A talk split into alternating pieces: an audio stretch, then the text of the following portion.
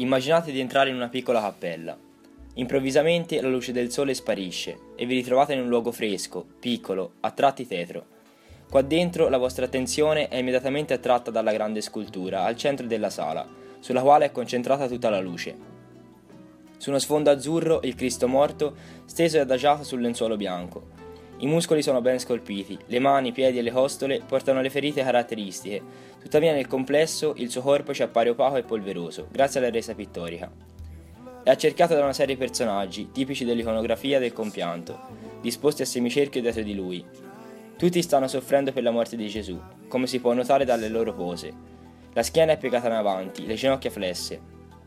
Nel particolare, immaginate che a sinistra del vostro campo visivo si trovi un barbuto Giuseppe d'Arimatea, questi si è piegato contrito, ma la sua mano sinistra si apre verso di voi a indicare Cristo e il sacrificio della sua vita. Al suo fianco un giovane glabro, vestito di rosso e verde. È Giovanni Evangelista e più che sofferente appare sconcertato. Egli tiene una mano sul petto, quasi a dire: No, non è possibile, è successo davvero. Cristo è morto? Al centro del semicerchio si trova Maria con le lacrime agli occhi e le mani aperte in segno di disperazione. Accanto a lei, sulla destra, altri due personaggi, Maria Maddalena, vestita di giallo, con le lacrime agli occhi e il volto deformato dal dolore, guarda esterrefatta ai piedi di Gesù. Chiude il gruppo un uomo alto e possente, piegato dal dolore, è Nicodemo. Anche lui, come Giuseppe, indica il corpo senza vita di Gesù ai suoi piedi. Tuttavia, in questo caso, il gesto è quasi autoreferenziale. Utilizza entrambe le mani e soprattutto in una posizione del tutto chiusa in se stessa, senza alcuna volontà di renderci partecipi. Quasi a voler dire che disgrazia è successa e non Guardate cosa gli uomini hanno fatto, soffrite con me. Ecco, vi siete appena raffigurati il compianto di Colle Valdelsa, opera poco nota dello scultore Zaccaria Zacchi.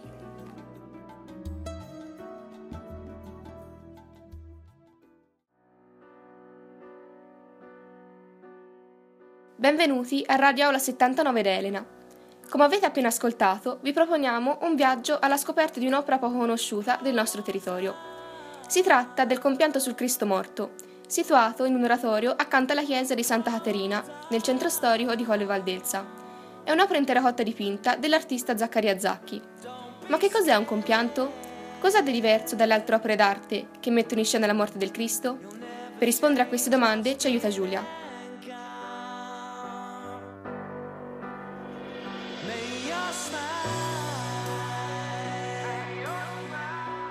Partiamo intanto dal significato della parola. Compianto vuol dire piangere insieme. Tutti i personaggi della storia sono riuniti intorno al corpo già morto. Si tratta dunque di un lamento funebre. Questo episodio, ripreso dai Vangeli canonici e dai Vangeli apocrifi, si colloca cronologicamente tra la deposizione del Cristo dalla croce e la risurrezione. La deposizione è infatti il momento in cui il corpo di Cristo viene calato giù dalla croce e può essere più o meno ricca di personaggi. Molti sono gli esempi importanti nell'arte italiana, Vicino a noi due splendide opere sono le deposizioni manieriste di Rosso e Pontormo, rispettivamente a Volterra e a Firenze.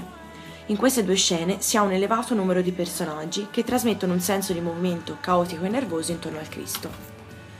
Nella deposizione, come nel compianto, i personaggi essenziali che accompagnano il Cristo sono San Giovanni e la Madonna.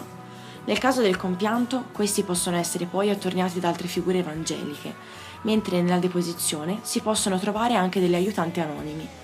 I protagonisti del compianto sono, oltre alla Madonna e a San Giovanni, Giuseppe d'Arimatea, Nicodemo e Maria Maddalena, talora accompagnata dalle piedonne.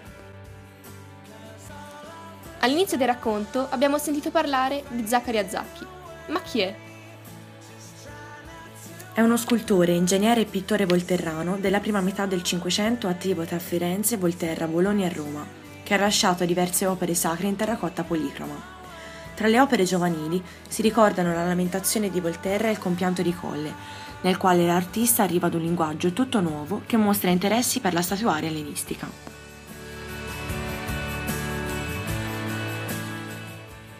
Dopo aver capito, grazie al contributo di Giulia, che cos'è un compianto e chi è l'autore dell'opera di Colle, un fatto che ci incuriosisce è comprendere se la forma ceramica scelta dall'artista sia più o meno originale e se ci sono altri esempi simili vicino a noi. La terracotta o ceramica è una tecnica di manipolazione dell'argilla antichissima molto utilizzata nell'età del Rinascimento, sia sotto forma di bassorilievo sia di tutto tondo, per rappresentare soprattutto scene sacre. L'esempio di Colle, dunque, non è né isolato né originale.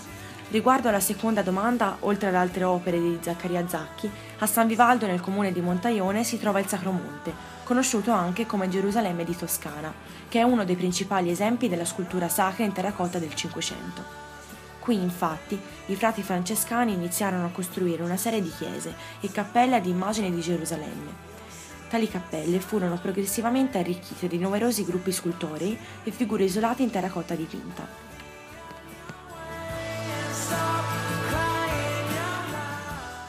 Da quanto ci avete raccontato, il compianto è un'opera importante, ma quanto è conosciuto tra gli abitanti di Colle? E che percezione ne hanno? Lo chiediamo a Steffi che ha, insieme alle sue compagne della quinta CP, intervistato alcuni passanti.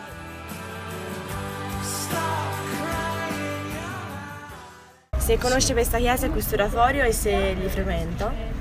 E... Sì. Conosco molto bene in quanto sono il prete di okay. questa parrocchia. E sa chi è dedicato l'oratorio? È dedicato a, dedicato a San Filippo sì. ed è l'ala questa qui che voi non avete visto. Ok, e all'interno c'è un gruppo ceramico? E questo qui è la cappellina del compianto okay. del gruppo de, di Zaccaria Zacchi del, insomma, del XVI secolo. Ok, e le piace questo gruppo ceramico? Mi piace molto, è un gruppo policromo molto bello. E in particolare perché le piace? Ma perché è bello, è di terracotta, poi è questa terracotta un po' insomma policroma, sì che molto, rende molto, ora la stanno anche ristrutturando, rende molto questa, questa scena della, delle persone che piangono Gesù morto. No? Ok, bene, grazie. Grazie mille. Grazie, Arrivederci. Grazie a voi. Arrivederci. Arrivederci, grazie mille. Ascolta, quando la mattina si andava a scuola all'istituto magistrale, quelle che venivano in piano a piedi passavano dalla chiesa di Santa Caterina a fare la croce nelle, nelle congiunzioni, nel corridoio di congiunzione fra le due cappelle, no? Sì, Dalla, sì. Quella è dedicata a Santa Caterina e non è Santa Caterina di Siena, è Mhm. Santa Caterina d'Alessandria. E, e passavano di lì per fare la croce per- perché gli andasse bene il compito di latino appena entrava a scuola. Perché finisse la peste la peste del 1500 circa e, e infatti è posteriore la scultura lì ma è molto antica ed è mh, tragica quella maniera proprio perché la morte era di tutti i giorni Come avete appena ascoltato in questa intervista, abbiamo messo alla prova i cittadini colligiani sulla vera conoscenza della loro città. Delle circa dieci persone intervistate, solo due o tre sapevano dell'esistenza dell'opera d'arte, ma soltanto uno o due la conoscevano effettivamente, anche se nessuno ne conosceva l'autore. Qualcuno ha raccontato piccoli aneddoti della propria vita, riguardanti la piccola cappella e la devozione popolare. Take a